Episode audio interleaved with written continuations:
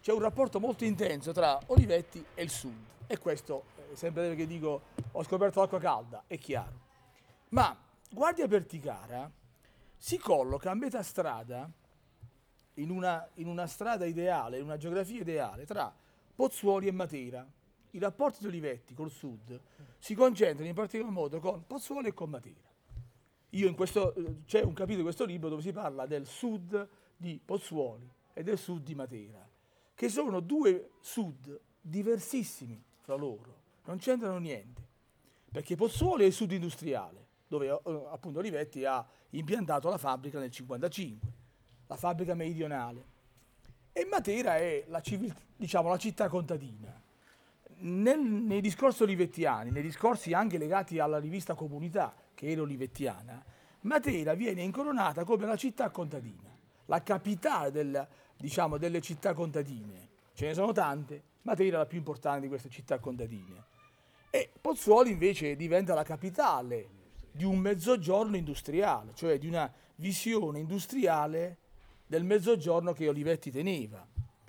Allora uno si chiede, ma il sud di Olivetti, cioè il sud che Olivetti ama, è il sud che Olivetti eh, incentiva, protegge eh, e sponsorizza, è il sud industriale o il sud contadino? La risposta, io mi sono fatto questa risposta, secondo me Olivetti ama entrambi, cioè ha una visione, come dire, non è ambigua, è una visione eh, bilaterale, cioè di, entrambi, sono entrambi giusti, perché Pozzuoli deve diciamo, rispondere a un'idea. L'idea di Pozzuoli è Vogliamo risolvere il problema dell'emigrazione? Vogliamo risolvere il problema della, eh, diciamo, della piaga della disoccupazione meridionale? Bene, è inutile che spostiamo delle persone strappandole alle famiglie, strappandole alle case, alle terre e li mandiamo a Torino, a Milano, a Zurigo. Facciamo invece, pensiamo a una industrializzazione del mezzogiorno e ti porta quella fabbrica lì. E quindi crede in un mezzogiorno, cioè crede in una via industriale per il mezzogiorno. Però allo stesso tempo dice, vabbè, ma il, il mezzogiorno è anche il mondo della terra, il mondo delle campagne, che non puoi cancellare. Cioè non è possibile, nella sua visione, questo lo dice, mi devo fermare? No, no. Se volete mi fermo. Adriano, Adriano. Lui dice, non è possibile pensando a un mezzogiorno industrializzato, non è possibile annullare però la civiltà che sta prima, perché tu, tu non puoi annullare gli anni 50, ma pure negli anni 60, ma pure negli anni 70 probabilmente, ma anche, mo, anche adesso, che siamo, non puoi annullare l'identità di questo mondo, che è un'identità che appoggia, che ha eh, i piedi nella terra. Allora dice, io devo guardare, devo pensare a, agli operai che vogliono diventare operai, e penso a Pozzuoli. Però devo pensare anche una, al recupero di una civiltà che sta morendo, che forse morirà, che è destinata a finire, ma io voglio che finisca in una determinata maniera, cioè voglio recuperare il, le comunità, i vicinati, eh, quelle realtà antropologiche che a Matera hanno avuto la, dire, una, una giustificazione. Per cui pensa a Matera, pensa a quella civiltà, pensa alla martella, chiama, eh, chiama tutto il, il, diciamo, questo staff di... Allora tra Pozzuoli e Matera, Guardia Perticara, di cui non conoscevo l'esistenza non di Guardia ma di questi rapporti con Olivetti, Guardia Perticara, questi rapporti mi sono diventati in sospetto quando Massimo Caporeale mi invita a presentare il libro su Zanardelli a scuola e io vado alla scuola e leggo, intitolata Diano Olivetti, scusi ma che ci fa? a Guardia Vertigara Olivetti e lui mi chiede eh, perché così, così, così. Guardia Vertigara una, assume un valore strategico perché sta in mezzo. E che cosa fa Olivetti a Guardia Perticara? E perché si innamora di Guardia Perticara? E perché cosa fa non lo so. E perché pensa a Guardia Perticara, posso immaginare, questa era una comunità arroccata su una collina, un paese abbastanza circoscritto e se vogliamo anche piccolo, per cui poteva prestarsi sua, a, diciamo, ai suoi esperimenti, perché il mondo livettiano non è un mondo per la grande città, non è fatto per Milano, è fatta per le, per le piccole, per le microcomunità. Eh, addirittura il modello industriale era un modello che poi sarebbe stato il modello molti anni dopo dei distretti industriali. Allora dice perché Olivetti fa questo? Ecco, mi manca in questo libro, eh, manca l'anello di congiunzione tra Pozzuoli e Matera, cioè Guardia. Però questo discorso si può colmare. Aggiungo un'altra cosa, perché tu parlavi, tu mi chiedevi perché questo libro perché si intitola così e perché esiste una letteratura al tempo di Adriano Olivetti. Perché Olivetti, mm, e questo è una cosa che si sa, si conosce ed è anche una cosa che ha suscitato molte ilarità, gli altri industriali non capivano e, e quasi quasi lo prendevano per un fesso, perché si circondava di letterati, perché dava ai letterati le chiavi di accesso della sua azienda e li, e li, e li poneva nei, nei, ruoli strategici. La, forse la migliore letteratura degli anni 50 e 60 ha lavorato per Olivetti e anche la migliore architettura e anche la migliore, cioè i grandi grafici. Allora Olivetti aveva un'idea molto strana dell'azienda. Marchionne è un filosofo, è lavorato in filosofia, ma Marchionne non ha assolutamente nulla dei letterati olivettiani, perché pensa ad altre cose. Olivetti, quando inaugura lo stabilimento di Pozzuoli, nel 1955, quindi non lontano da qui, fa una domanda dove dice eh, la fabbrica ha degli obiettivi? Ci sono in, in questi obiettivi, oltre ai profitti, c'è qualcos'altro? C'è qualche altra vocazione? Ora, nessun industriale negli anni 50, ma secondo me anche negli anni nel, nel, nel 2017, potrà mai dire che la fabbrica abbia altri obiettivi che non siano soltanto il profitto, ma c'è dell'altro. Tutti gli industriali, e quindi anche Marchionne, nonostante sia filosofo, pensa ai profitti. Basta, basta. C'è Cucinelli, c'è Illi, eh, forse, come si chiama, della Valle ha un modello di fabbrica che poteva... Ci sono molti che vogliono somigliare a Olivetti.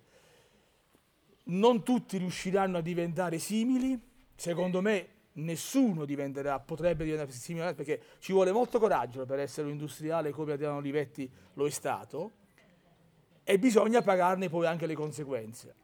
Le conseguenze che Adriano Olivetti ha pagato sono state quelle di essere estromesso e poi la fine che ha fatto, ma questo dipeso anche dal destino, dalla fortuna, quindi è morto a 59 anni così. Però, però ecco, l'idea che c'è al dietro questa fabbrica è l'idea di mondo, perché in realtà questa fabbrica non ha soltanto prodotto macchine da scrivere e poi computer e poi macchine per calcolo, è stata qualche cosa che ha significato un'idea di mondo, cioè la capacità di dire il mondo, io che sono un industriale e produco macchine da scrivere, come chiunque poteva produrre scarpe o lo vorrei così il coraggio di Olivetti sta in questo. Io il mondo lo vorrei così. Io vorrei costruire un mondo dove la mia fabbrica ci deve essere, ma questa fabbrica non deve soltanto servire a far far soldi a me e nemmeno a dare stipendi agli operai, perché se tutto questo fosse il problema sarebbe un discorso paternalistico. Io ti do i soldi, tu devi essere grato a me. Se voi andate nelle, diciamo, nelle realtà torinesi, c'è, una, c'è un paternalismo che è legato al mondo Fiat che fa paura il padrone ti dà i soldi e tu sei grato al padrone perché il padrone ti dà lo stipendio. No, la dignità dell'uomo, come la dignità di un operaio, non dipende dal fatto che il padrone ti dà i soldi, allora dipende da altre cose. E che cosa è il mondo per Olivetti? E io lo sposo questa idea, cioè questa idea.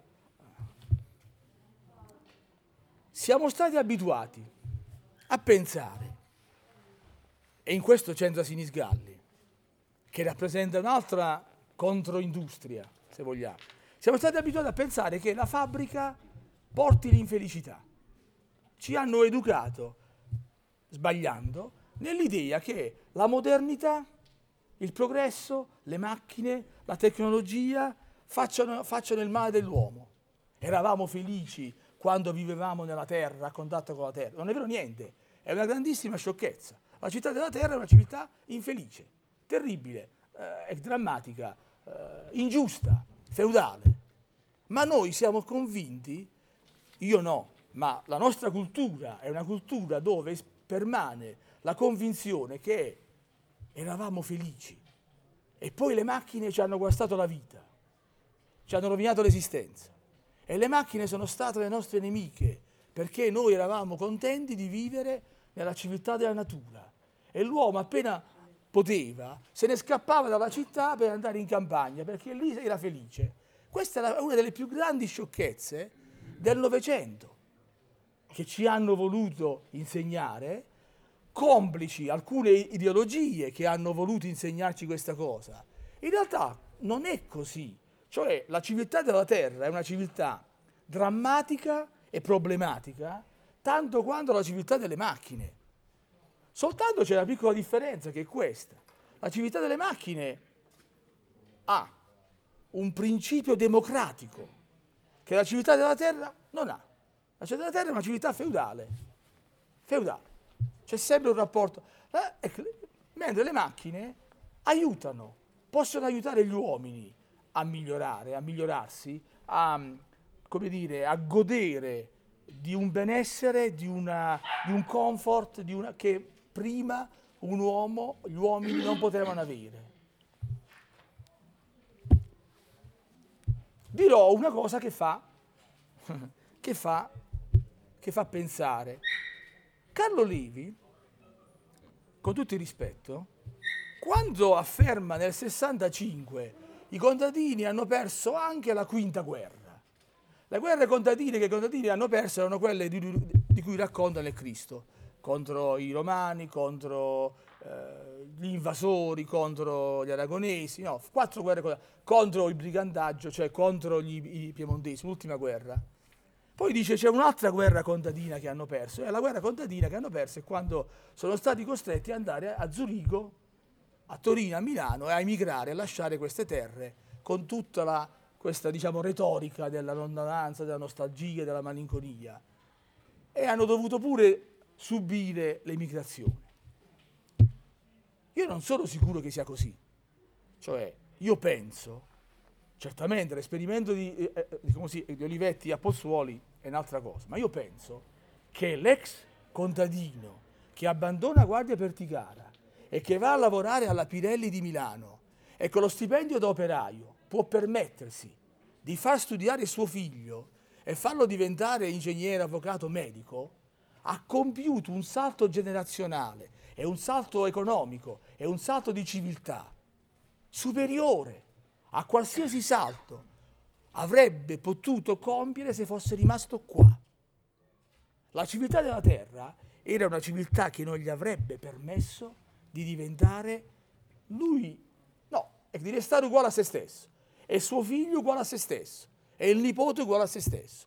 Era una civiltà immobile, in questo Levi teneva ragione, non cambia molto. Le condizioni dei contadini negli anni 50 qui in, in Basilicata, a Guardia Verticale, non erano molto diverse da quelle di mille anni prima. Mentre se, se, se tu diventi operaio, cambia il processo, acceleri, acceleri, cambia il mondo e tuo figlio studia e tu diventi il padre di un avvocato, di un medico, cosa che non sarebbe mai accaduta il male di andarsene via è mitigato dal fatto che lì puoi, puoi, tu puoi realizzare i sogni. Olivetti dice, vabbè, ma noi possiamo anche far realizzare i sogni portando la fabbrica qui. Perfetto, mi sta benissimo.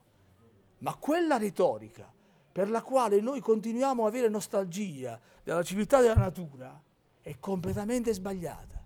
Ed è sbagliata strategicamente, perché non abbiamo creduto nelle macchine se non come qualche cosa che fanno arricchire gli industriali. Non è vero. Nelle macchine, con le macchine, dentro le macchine, dentro le macchine che sono il segno del progresso, l'operaio continua a conservare l'abilità delle mani che aveva quando era artigiano. E qui torniamo a Sinisgalli, che ha capito che la Basilicata, che il mezzogiorno, non era soltanto mondo contadino. C'è una basilicata leviana scotellariana e c'è una basilicata che appartiene a Sinisgalli. Sinisgalli non parla di contadini, parla di eh, stagnini, fabbri, falegnami, scarpari, sarti, gente che usa le mani, gente che usa le mani. C'è un libro di un filosofo eh, francese del 35, pensate, che è un filosofo che ha suggerito, diciamo, a Olivetti molte cose, si chiamava Denis de Rougemont. Pensare con le mani. Penser avec les mains. Si pensa con le mani. Gli artigiani pensano con le mani.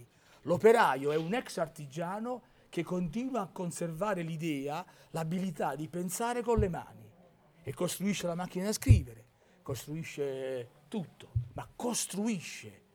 Ecco, Olivetti pensa a questo. Olivetti pensa che la macchina da scrivere non è semplicemente un prodotto di una catena di montaggio, ma deve essere come un comodino, come un tavolino, come un, uh, uno di, questi, diciamo, di queste ringhiere fatte a mano, cioè un prodotto d'arte. E per fare con la macchina da scrivere ci vuole l'intelligenza di un artigiano o di molti artigiani. C'è chi pensa alla scocca, c'è chi pensa al funzionamento, c'è chi pensa al colore, c'è chi pensa a come comunicare quella macchina da scrivere, come faccio a far conoscere questa macchina da scrivere con queste particolarità all'esterno. E Olivetti chiama Sinisgalli nel 1938 e gli dice fammi una campagna pubblicitaria, lavora per me. E Sinisgalli, che appartiene a quest'altra Basilicata, ma a quest'altro mezzogiorno, suggerisce delle idee che poi sono eh, La rosa nel calamaio, che è un manifesto che ha fatto Sinisgalli con due grafici, è esattamente, incarna esattamente lo spirito olivettiano. Non ti metto nella... In quale manifesto pubblicitario? Sto andando lungo, chiudo, chiudo subito. In quale pubblicitario c'è una macchina da scrivere, cioè manca la macchina da scrivere. Noi siamo abituati a una pubblicità dove il prodotto ci deve impattare, no? cioè il fustino Dash lo devi vedere, così ti, ti viene il desiderio. Fa caldo? L'accelerata Tassoni e tu già ho sete, mi bevo l'accelerata Tassoni. Quale pubblicità è fatta senza il prodotto?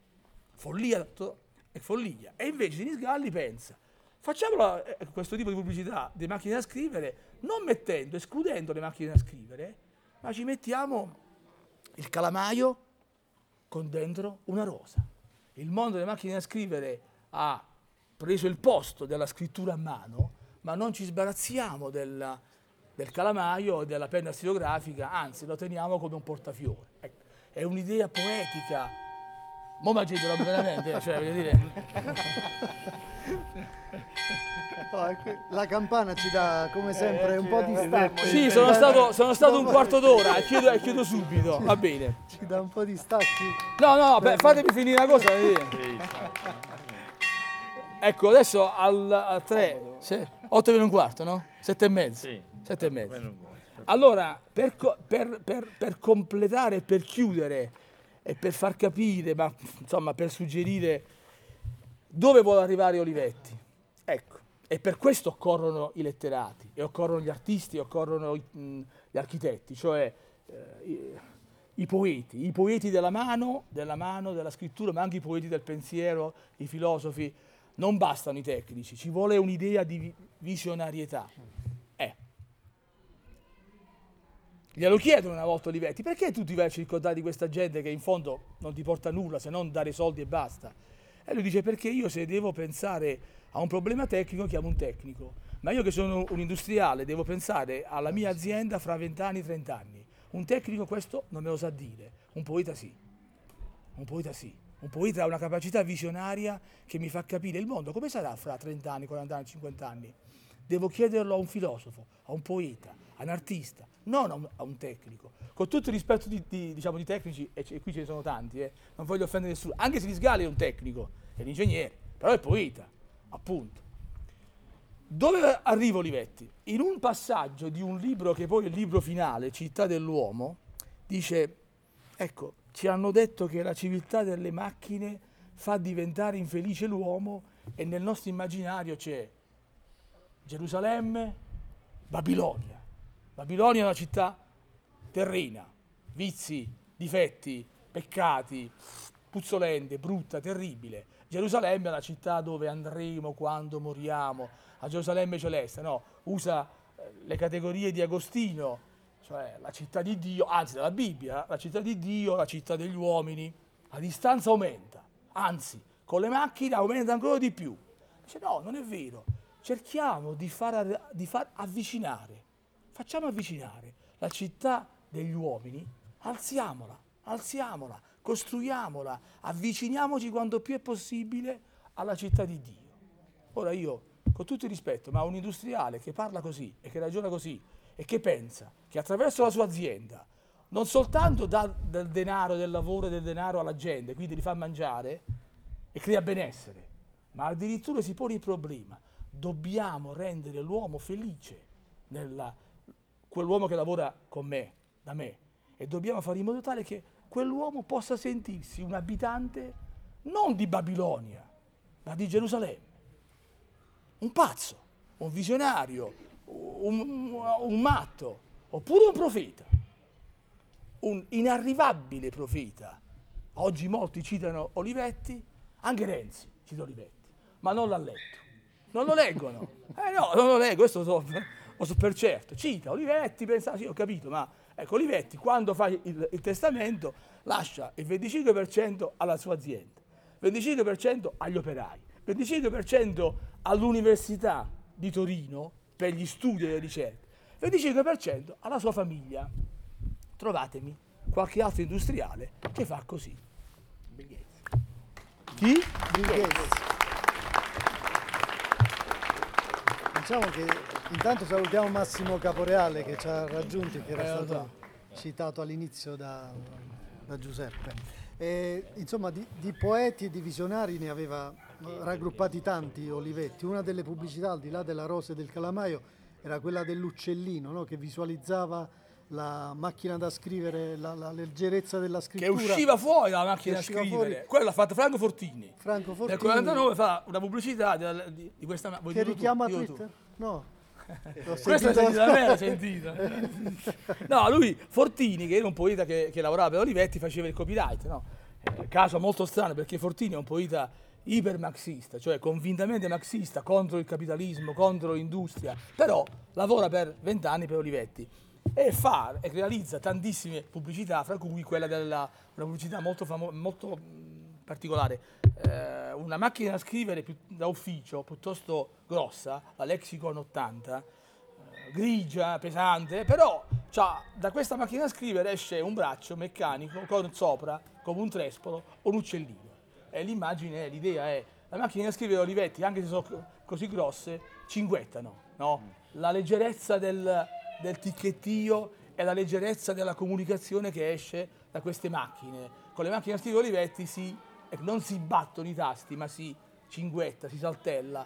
Eh, eh, beh, se voi ci pensate, questo è del 49, 80 anni dopo, Twitter ha l'immagine dell'uccellino, cioè la comunicazione è breve, veloce, leggera, leggera, 140 caratteri. Ecco, a, a dimostrazione del fatto che se tu vuoi risolvere un problema, cioè il campanello non funziona, chiami l'ingegnere o il tecnico comunque, ma se devi pensare come sarà la comunicazione fra 50 anni, 80 anni, F- Fortini, senza volerlo, pur essendo anti- anticapitalista, anti-olivettiano, Fortini si arrabbiava con gli operai della Olivetti di Ivrea dicendo ma voi perché non fate gli scioperi?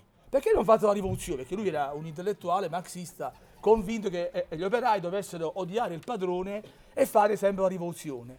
E questi gli dicono ma tu sei scemo, cioè noi siamo felici, abbiamo quello che cerchiamo. Perché fare la rivoluzione? Dice, ma voi dovete fare la rivoluzione perché la lotta di classe. Ma quale lotta di classe?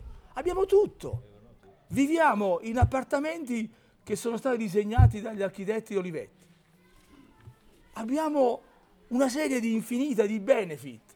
Eh, la biblioteca, i centro servizi, l'assistenza sanitaria, l'assistenza sportiva, abbiamo conferenze, abbiamo i, i- i pittori che entrano e escono da, da questa fabbrica, abbiamo i letterati, i filosofi. i teatri.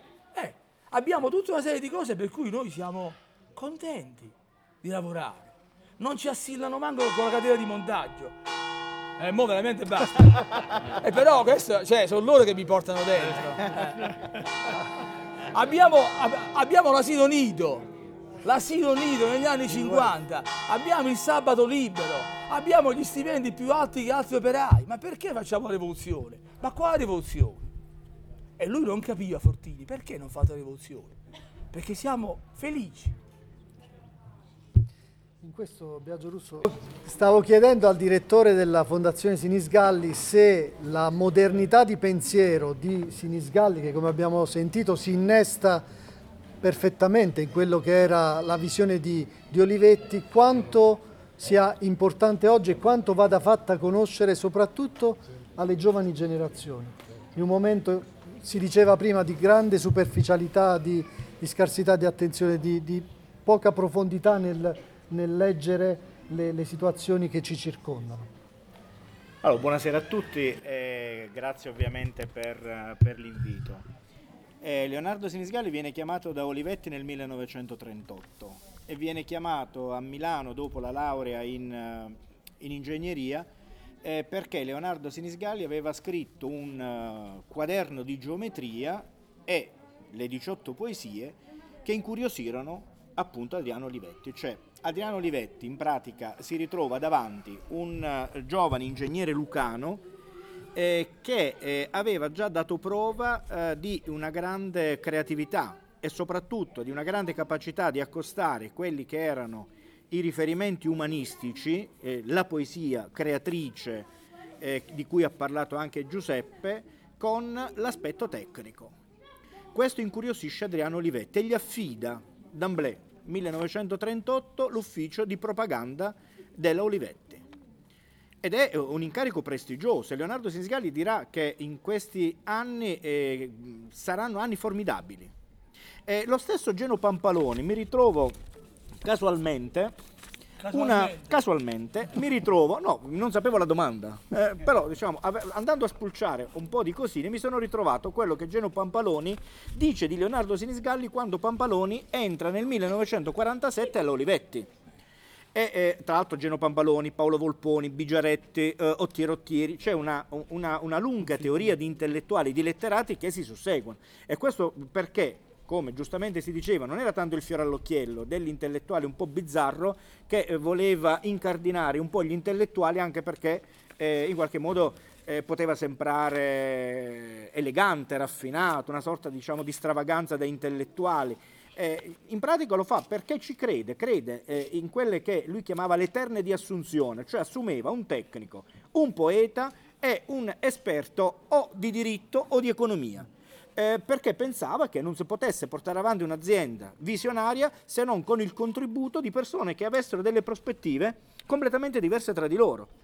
Non a caso vanno ad essere incardinati i francofortini, i pampaloni, i volponi all'interno di eh, reparti che sono fondamentali per quanto riguarda la comunicazione, le relazioni e anche la possibilità di progettare ovviamente eh, un'azienda che non può vivere il presente, un'azienda come l'Olivetti doveva avere appunto una capacità eh, particolarmente ampia rispetto, rispetto, al futuro. E quindi dice Geno Pampaloni, quando approdai all'Olivetti di Ivrea nell'autunno del 48, nei corridoi e negli uffici del Palazzo di Vetro era ancora vivissimo il ricordo che già si avviava a divenire leggenda. Siamo a distanza di otto anni, c'è stata anche una guerra particolarmente eh, traumatica in mezzo, eppure ancora negli uffici della Olivetti nel 1948 si parla di Leonardo Senisgalli, che è stato il primo a, ad inaugurare questa lunga eh, teoria di, di intellettuali.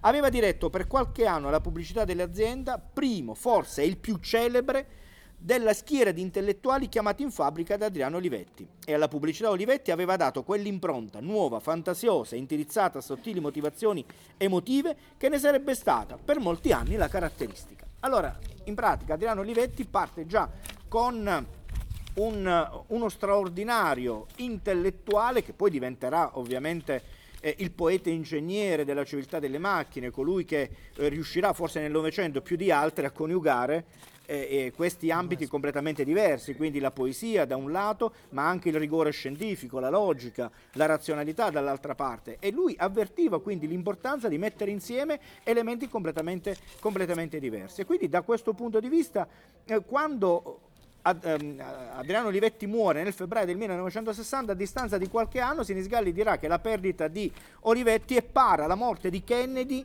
negli Stati Uniti per l'Italia. E a partire dal 1960 lui parlerà malissimo dell'industria italiana perché diventerà sempre più come la Fiat, diventerà sempre più come la pubblicità del Clorodont, dice addirittura in un passaggio, o di un altro dentifricio, mentre eh, ovviamente negli anni della del boom economico, negli anni, negli anni, di civiltà delle macchine, anche la comunicazione aveva bisogno di una qualità, come diceva anche Leo Vittorini, che venne chiamato tra l'altro da uh, Sinisgalli a realizzare delle tavole pubblicitarie per l'Olivetti, c'era bisogno quindi diciamo, di, un, eh, di una capacità eh, inventiva e fantasiosa eh, fondamentali, da cui non si poteva assolutamente prescindere. E anche in un'altra domanda in cui gli si chiedeva a Sinisgalli, ma se si dovesse realizzare un comitato di salute pubblica, chi, cinque persone da indicare per gestire il paese, fa il nome di Adriano Olivetti insieme a quello di Lamalfa, insieme a quello di Siloni, insieme a quello di Carandini. Cioè individua in questi 4-5 personaggi quelli che secondo lui rappresentano il meglio, in ambiti ovviamente diversi, dell'industria, della politica eh, eh, e, della, eh, e, della, gestione della cosa pubblica, individua quelli che sono secondo lui i massimi esperti che possono soccorrere l'Italia nel momento, nel momento del bisogno. Quindi Leonardo Sinisgalli, eh, tra l'altro, la prima copertina di comunità esce con uh, un, uh, un, bellissimo articolo di Ignazio Silone, ma soprattutto con una bellissima copertina in cui c'è una città giardino. Quindi l'idea uh, già di costruire una, una città a misura d'uomo e all'interno ovviamente della città, che è anche lo spazio dell'industria, un'industria a misura d'uomo. E probabilmente l'idea che aveva Adriano Olivetti di una città giardino la ritrova anche nelle prime poesie di Leonardo Sinisgalli, che erano quelle poesie che aveva dedicato alla Basilicata, alla Lucania, in cui l'infanzia era il paradiso terrestre. Quindi l'idea di coniugare da una parte la poeticità del paradiso terrestre, dall'altro invece la necessità di un'industria che non doveva essere eh, traumatica, alienante, ma che dovesse avere, come diceva giustamente Giuseppe, doveva avere il tratto della sapienza artigianale e l'intelligenza delle mani.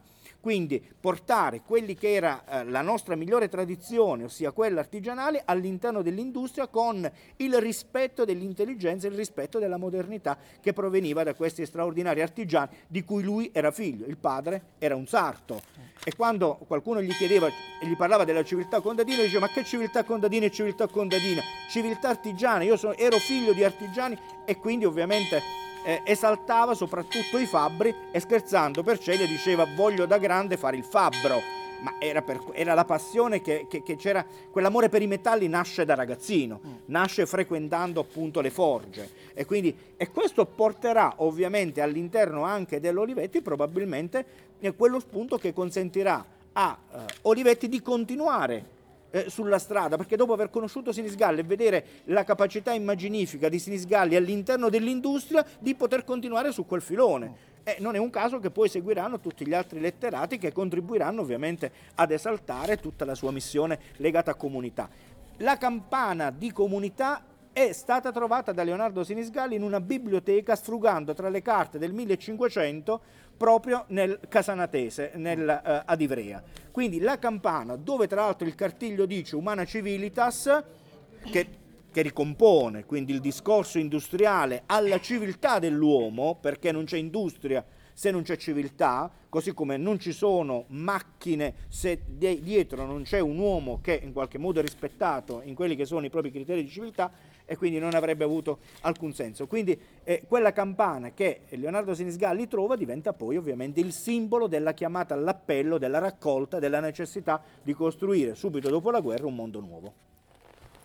Ottimo, grazie. E... È suonata la campana anche per me. Cam... No, no. no, tutto questo ci richiama alla, alla modernità e all'attualità. Assolutamente. Assolutamente. Questi perciò dico, eh, sono dire, temi da continuare a, a, sviscerare, ad approfondire e a far conoscere alle, alle giovani generazioni perché poi è un, un corso e ricorso storico. A, a, partire da quello che diceva prima uh, Giuseppe rispetto all'anello mancante tra Pozzuoli e Matera, cioè Guardia Perticara, forse il professor Zà ci potrà dare una... Prof, prego. Prego.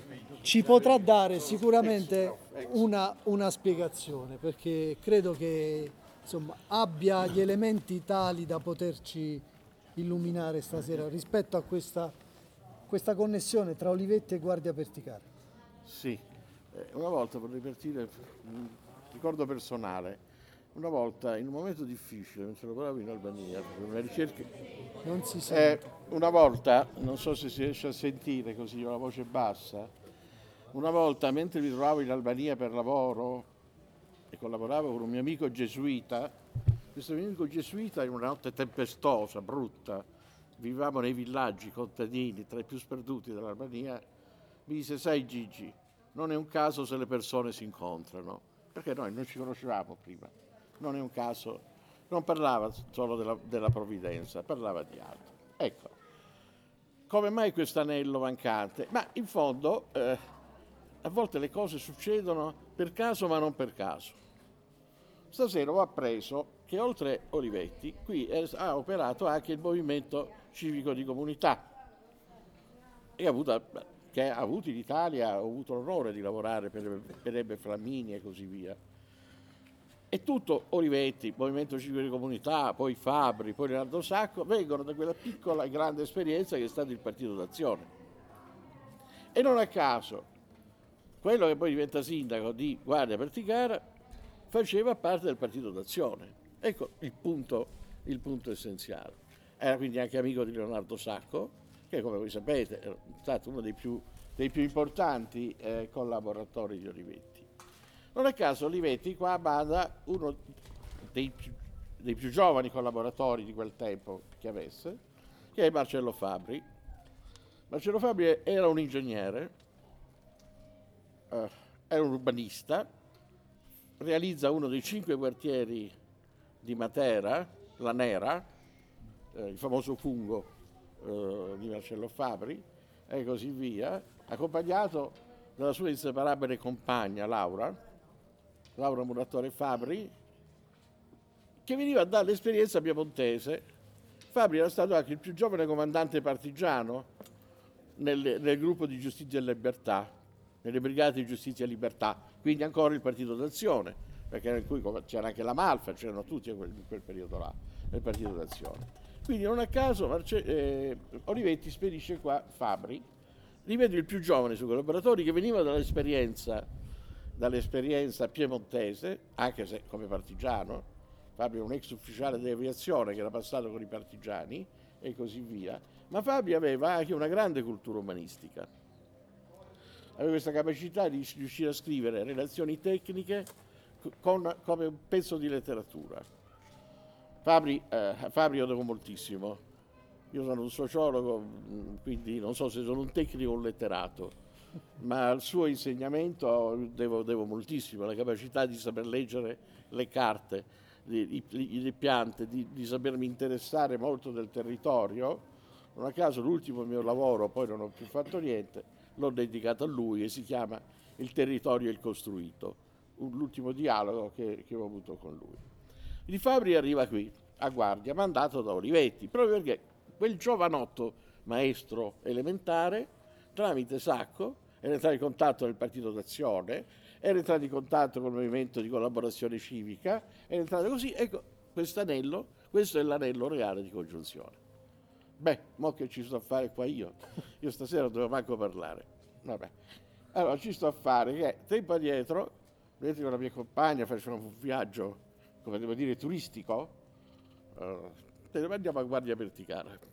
E certo- mentre viaggiavamo ha detto, ma in quel libricino che hai fatto insieme a Fabri, Sacco, eh, non c'è una cosa su Guardia, eh?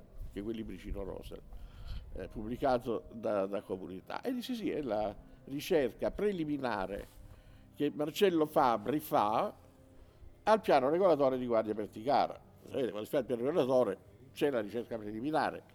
Anche come sociologo per grossi piani regolatori ho contribuito con la ricerca preliminare al piano. Eh, ma ma sarebbe una bella idea riprenderla. Eh, poi, dopo ho preso appuntamento con il sindaco, sono ritornato a Guardia a parlare con lui e qual è oggi l'idea?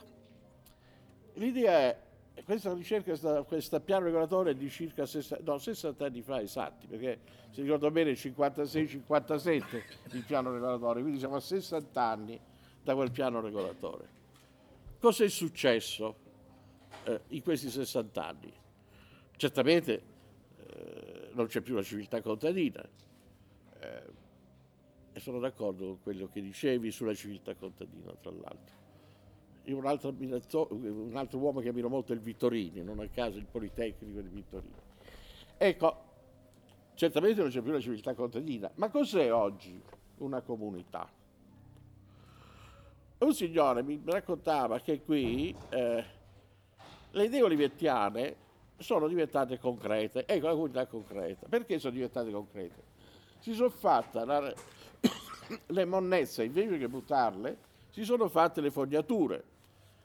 L'acqua, invece di andare al pozzo, si è raccolta e si è fatti impianti, eh, gli impianti eh, idrici per, per, il comune, con la collaborazione, vi detto, della gente, cioè, ma collaborazione attiva, nel senso che ci mettevano pure qualche soldino. Ecco, la comunità è questa. Un altro stimolo che vorrei darvi, Olivetti non era solo, solo l'uomo della fabbrica, eh? attenzione, nel Canavese ha messo su cooperative agricole Olivetti, questo bisogna sempre ricordarlo, cioè per Olivetti era l'impresa, l'impresa umana, questo era il centro di Olivetti. Non ho tempo e non l'ho manco appresso, quindi non posso fare citazione, ma mi ha sempre molto colpito il discorso all'inaugurazione che lui fa alla fabbrica di, di Pozzuoli che è un manifesto dell'imprenditore umanista. Oggi di umano non c'è molto più, diciamo la verità. Insomma, io sono un po'. Poi abbiate pazienza, sono pure anziano, quindi cioè, come devo dire, un po' il pessimismo, il pessimismo dell'anziano. Però forse ne vale la pena riprendere non solo un discorso su Olivetti, devo dire, ma su quello che ho detto all'inizio, non è un caso se le persone si incontrano non è un caso se Olivetti, beh, l'ambiente torinese, Levi lo conosceva già, insomma e così via, però Levi ritorna e gli racconta del sud. Olivetti arriva qui nel sud perché era vicepresidente dell'Urra Casas, che era l'ente americano per la ricostruzione edile, eh, dell'edilizia in Italia, e porta a Matera uno strano personaggio, che era un americano, che era il presidente dell'Urra Casas, che faceva parte allora anche collegata con l'ONU e così via, in un viaggio tempestoso, mi raccontava Marcello Fabri, su una sgangherata macchina attraversando l'Italia con i ponti bombardati. E non è un caso se lì a un certo punto Olivetti incontra questi giovanotti dell'epoca, che sono Giuralongo, che sono Sacco, e poi Marcello Fabri e così via, e non è un caso se tra questi giovanotti dell'epoca ci fosse il più giovane di tutti, che poi è diventato il sindaco di Guardia Verticale. Non so se ho spiegato. Io spero di poter portare avanti questo mio sogno, di concludere, come devo dire, questo pensiero. Questi, questi documenti? Eh, eh, eh, un attimo, piano. Dobbiamo partire con la ricerca. Ah, è chiaro, eh? Dobbiamo partire con la ricerca ancora. Cioè, certo, esistono documenti? Certo esistono. Lì, in quel libro no, no, c'è, no, c'è, la cosa. poi c'è la linea ionica, c'è il racconto fatto e poi esiste una cassa in Fondazione Olivetti cui, di, che è dedicata a Guardia Verticale, andrò a vederla. Insomma. Sono molto in contatto con la Fondazione. Eh, la Fondazione Speriamo di farlo. disponibilità. Con Beniamino Liguori. Sì. Beniamino Liguori. Sì.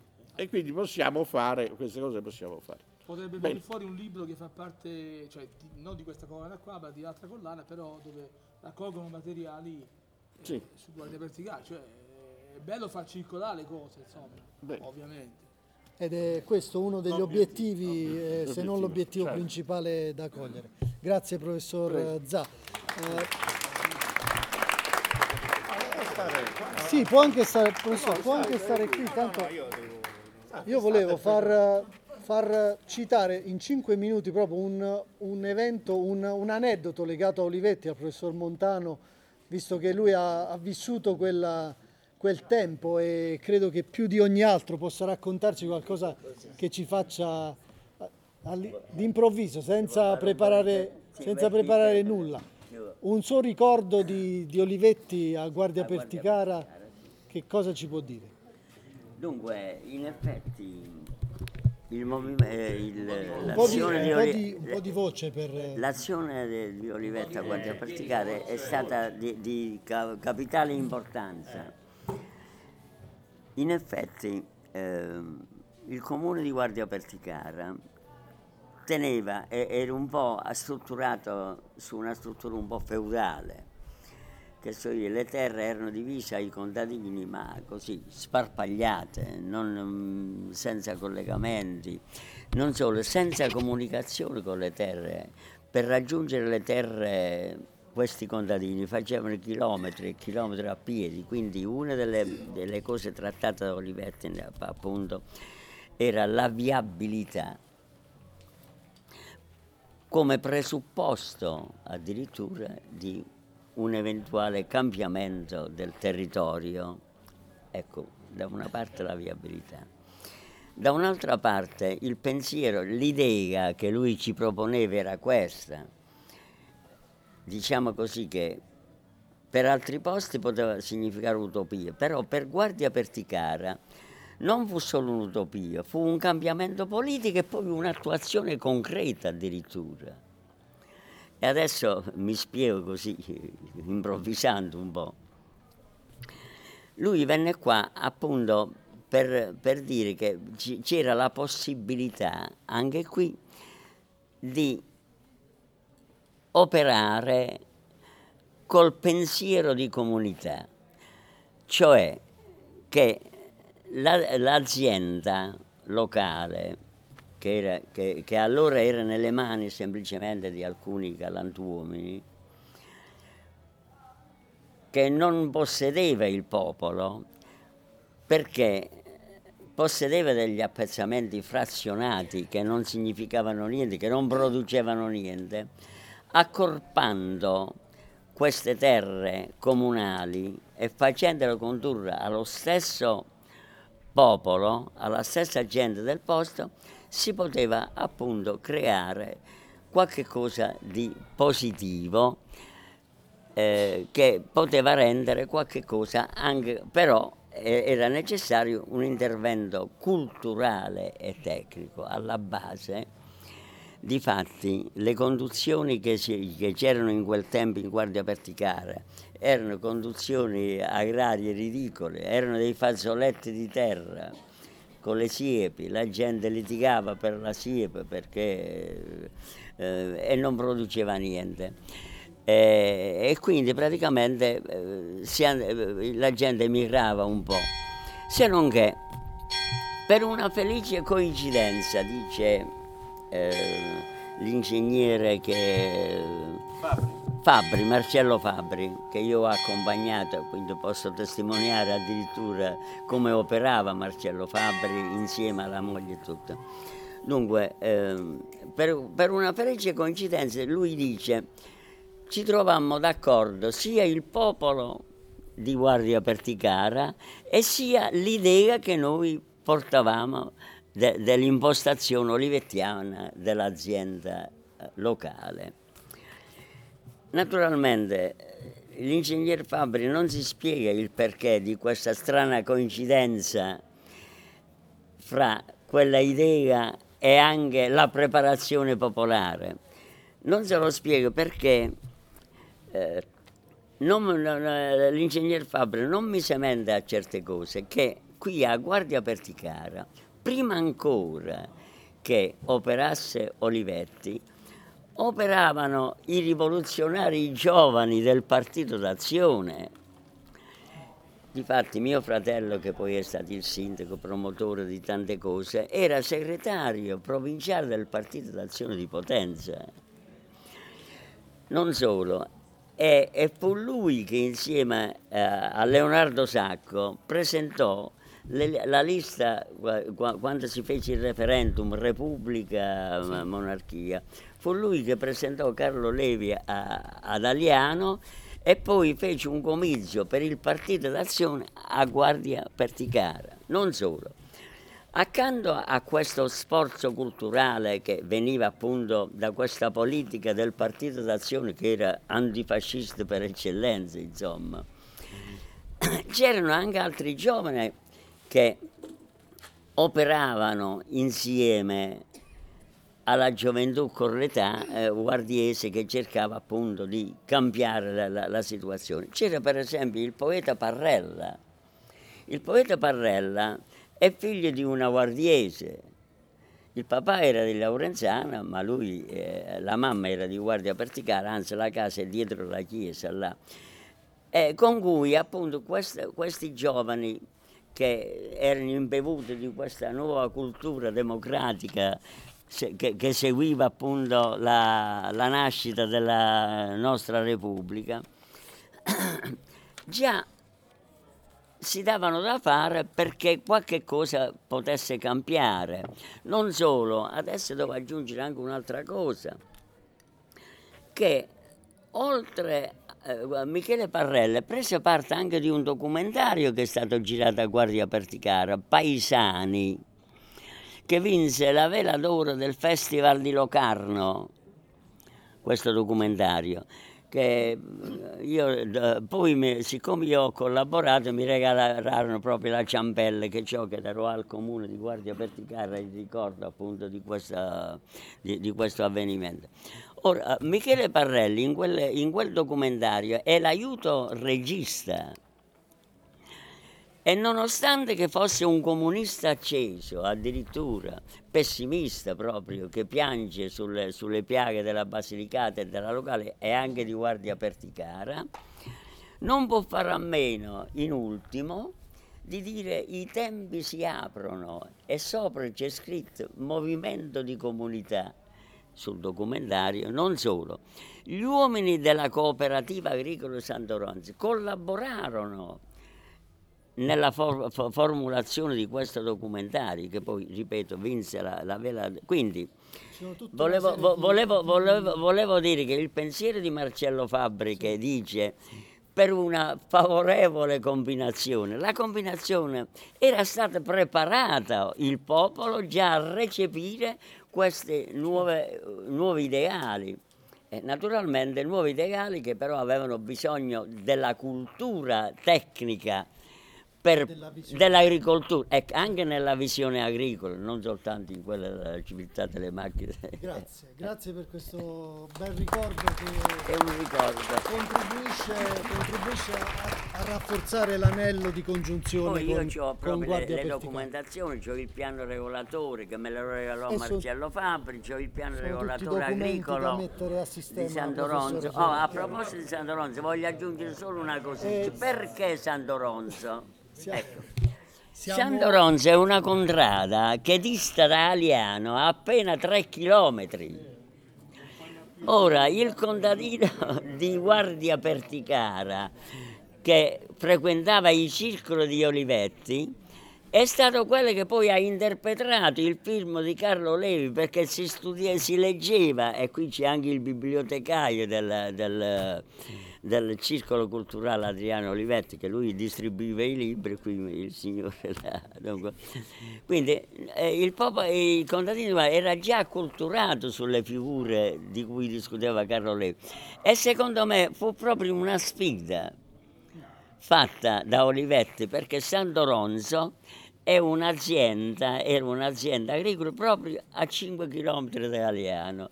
Quindi no, io non vedo perché eh, il contadino di Aliano poi era rimasto così indietro, invece quello di, di Guardia Perticara sotto la spinta. Eh, appunto di... Grazie, Questo grazie, si apre un altro Montana, qui, si, qui si, aprono, si, aprono, tanti scenari che, to, di cui torneremo ovviamente ad occuparci. Siamo in chiusura però io volevo far partecipare anche alla discussione ovviamente Gianni La Corazza, Mimmo San Martino e magari Agostino, perché no? Perché ognuno di loro ha una, una, un, un, punto di vista da portare, da portare al tavolo della, della, discussione. Gianni, si parlava di sfide, sfida di allora, ma la sfida di oggi qual è? La sfida di, del domani qual è? Quella di recuperare Olivetti, Sinisgalli, di mettere a sistema e di di, di rendere attuale questo progetto di comunità che forse a Guardia non è un'utopia.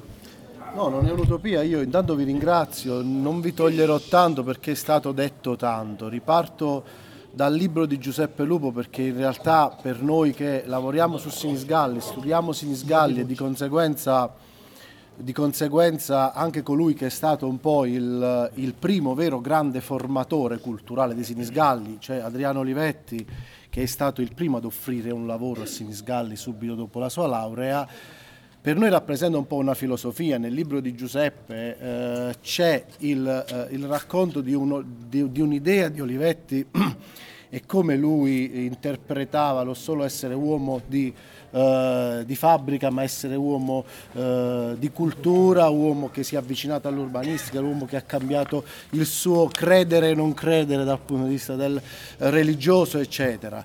Una filosofia nuova che alla Basilicata sicuramente serve oggi più che mai. Il libro che con Biagio abbiamo curato eh, raccoglie tutto ciò che di Basilicata eh, è uscito su civiltà delle macchine e parla appunto di, eh, su, su, questo libro ci sono le testimonianze non solo di Michele Parrella che si citava ma anche di, dei partecipanti alla commissione Friedman, professore, c'è la testimonianza di Lidia De Rita, c'è la testimonianza di Nitti che è stato nella commissione Friedman, eh, c'è la testimonianza di eh, Paolo Portoghesi che racconta tutto l'esperimento alla Martella che parte dall'idea di Olivetti all'Unra Casas. Perché Vito? Perché in realtà lo ha citato prima, eh, prima Giuseppe, ha accennato questo tema che è un po' tema del mio lavoro quotidiano in particolare, ovvero ragionare sulle comunità moderne e sulla moderna civiltà delle macchine, dove per noi il concetto di macchine chiaramente è il concetto di macchine attuali.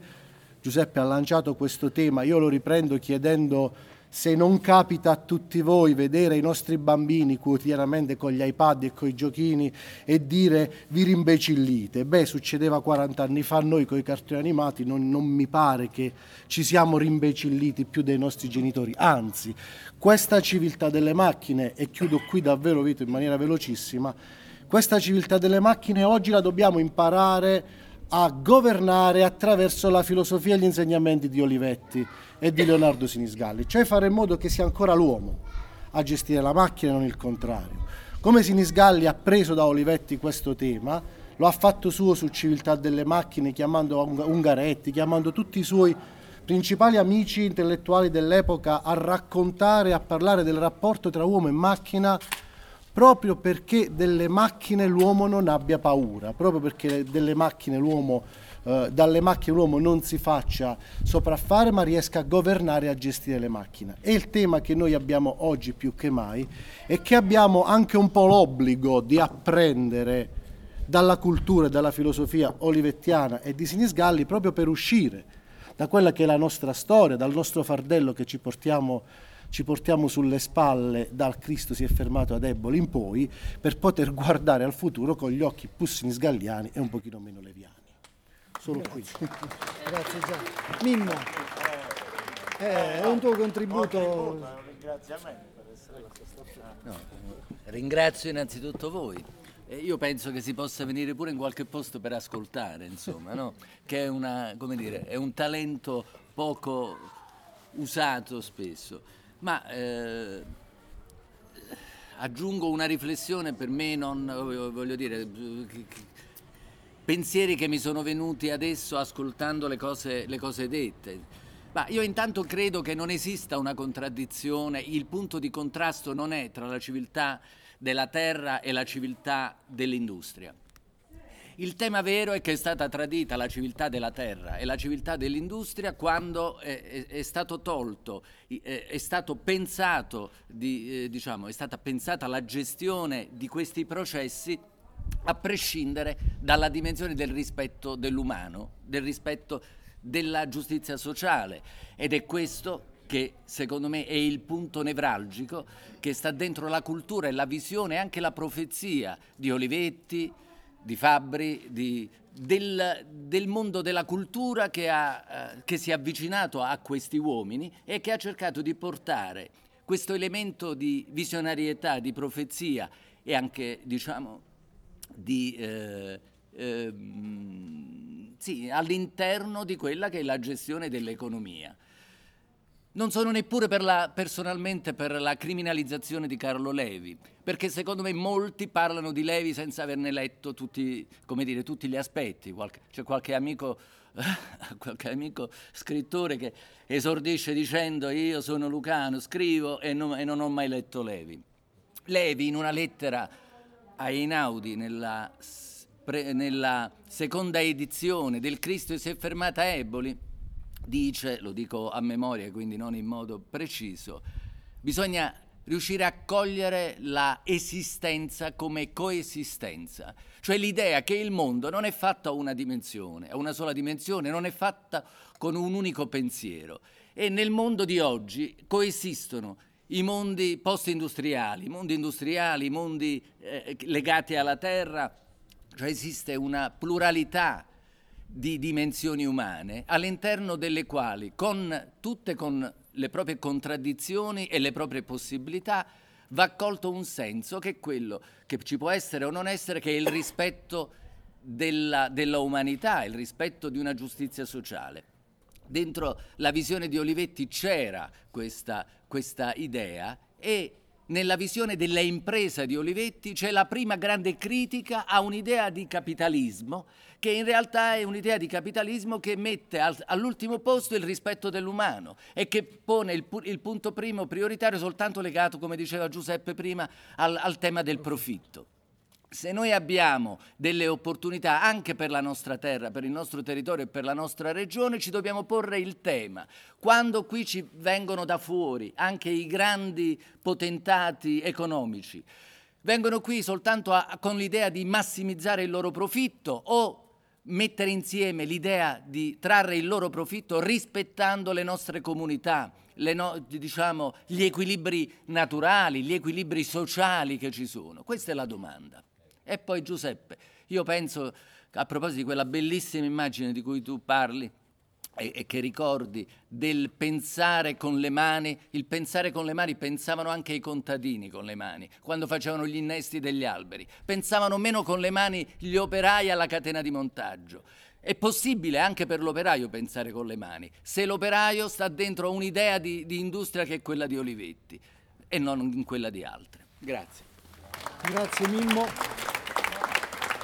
Chiudiamo di, dicendo che, insomma, prima di lasciare le conclusioni a, a Giuseppe, c'è una, grande, c'è una grande eredità che ci, viene, che ci viene lasciata da Olivetti, da Sinisgalli, da, da tutto, tutti i grandi visionari che ci hanno preceduto. E dicevo, citavo prima Agostino e l'architetto Balzano, loro sono un po' gli eredi dal punto di vista urbanistico dell'idea olivettiana. Agostino, che, tu che hai studiato molto di questi processi. Un, un due minuti di... No. non vuoi... Va bene. Però vi... la campana ci sta, ci sta interrompendo. Chiudiamo, chiudiamo al, con Giuseppe tirando un po' le, le somme di questa serata e proprio lanciandoci sul tema appunto dell'eredità. Fra poco ci sarà Enotro dal, da Guardia Perticara all'Italia che ci rimanda a un'eredità antica no? degli, degli Enotri, ma questa mole di conoscenze, di visioni, di utopie, di, di, di, strumenti che ci hanno lasciato questi grandi personaggi, come li possiamo mettere a sistema per immaginare il futuro di Guardia Perticara e del Mezzogiorno in generale? Non farò suonare la, l'altra campana, quindi la finirò prima. Allora, posso rispondere così. Due cose. L'idea di Sinisgalli di Mezzogiorno e di Basilicata era perdente quando negli anni 40 e 50 dominava un'altra idea che all'epoca era vincente, poi col passare degli anni e dei decenni si è rivelata essere accantonata. Cioè, Sinisgalli ha avuto ragione 50 anni dopo, 60 anni dopo. La Basilicata che ora emerge eh, in maniera formidabile nella comunità culturale dell'Italia intera, forse anche dell'Europa, insomma, non è la Basilicata che negli anni 40 dominava, non è l'immagine, chiedo scusa, della, per cui Sinisgalli ha avuto la capacità di intuire che sarebbe stata altra la rotta Altro esempio analogo, parallelo, la, il modello di, di industria nel, nel, quale Olivetti ha creduto, fino a che è vissuto ovviamente, non era assolutamente all'epoca un modello comune, anzi era molto guardato con sospetto, dagli Agnelli, dai Pirelli, da Mediobanca, figuriamoci. Cioè. E poi però si è rivelato essere, cioè si è rivelato All'epoca Olivetti era un industriale vincente, perché non dimenticate che al di là della, della sua visionarietà e profezia, era uno, uno che ha realizzato una utopia concreta, vendeva le macchine in tutto il mondo, dava da so- quindi era un industriale che aveva avuto un gran successo. Ma il, ma il suo modello, eh, esattamente, ma il suo modello che all'epoca veniva guardato con sospetto e perché altri modelli all'epoca molto più eh, legati al contingente, molto più legati, avevano, sembrava un modello bellissimo ma irrealizzabile. Il fatto che oggi tu, tanti citino Olivetti è segno che evidentemente in questo momento in cui non c'è visione neanche presso gli economisti, neanche presso quelli che governano Bruxelles, non sanno tirarci fuori da questa crisi, non sanno la rotta, non sanno dove andare. Noi siamo dominati in Italia da vent'anni da tecnici, da tecnici che credono di fare il bene del paese, ma in realtà non sanno ancora tirarci fuori da questa crisi. Ecco, Olivetti avrebbe investito in un poeta, cioè avrebbe investito in quelli che hanno la capacità di andare oltre, oltre, cioè domandarsi se i, i modelli attuali siano davvero quelli che funzionano o se forse non è il caso, non sarebbe il caso di pensare a. Io, per esempio, quando penso a Olivetti, non penso a una modernità. Ecco, Olivetti non ha realizzato una sorta di modernità industriale. Lui ha realizzato, secondo me, così infatti l'ho definito nel libro, una contromodernità. Cioè se la modernità degli, di quel tempo era Sesto San Giovanni o Minafiori, cioè i, i casermoni, i palazzoni della speculazione edilizia, il cemento, il bitume, il gas, il, lo smog, Olivetti pensa a un'altra modernità. Ecco, quest'idea che vale nell'industria, ma vale nella vita, vale nella cultura, pensiamo all'ipotesi della terza via, cioè sforziamoci di pensare che esiste sempre una terza via, cioè che tra, che tra A e B c'è una terza via che sta in mezzo, che probabilmente è l'idea magari perdente, ma eh, quella forte. Prima si parlava di partitizzazione, si parlava di Fratelli Rosselli, si parlava di La Malfa, si parlava... Ecco, Olivetti stesso è un uomo della terza via. Ecco, la terza via in Italia ha avuto una storia travagliata e perdente, però oggi tutti non sappiamo più dove andare. Il capitalismo mostra molte crepe. Il mondo marxista è finito, però non, non riusciamo a uscire fuori da questa situazione. Ecco, la terza via era una storia, c'è sempre una, una, una specie di terza via, ovunque, ed è quella che probabilmente andrebbe perseguita, percorsa.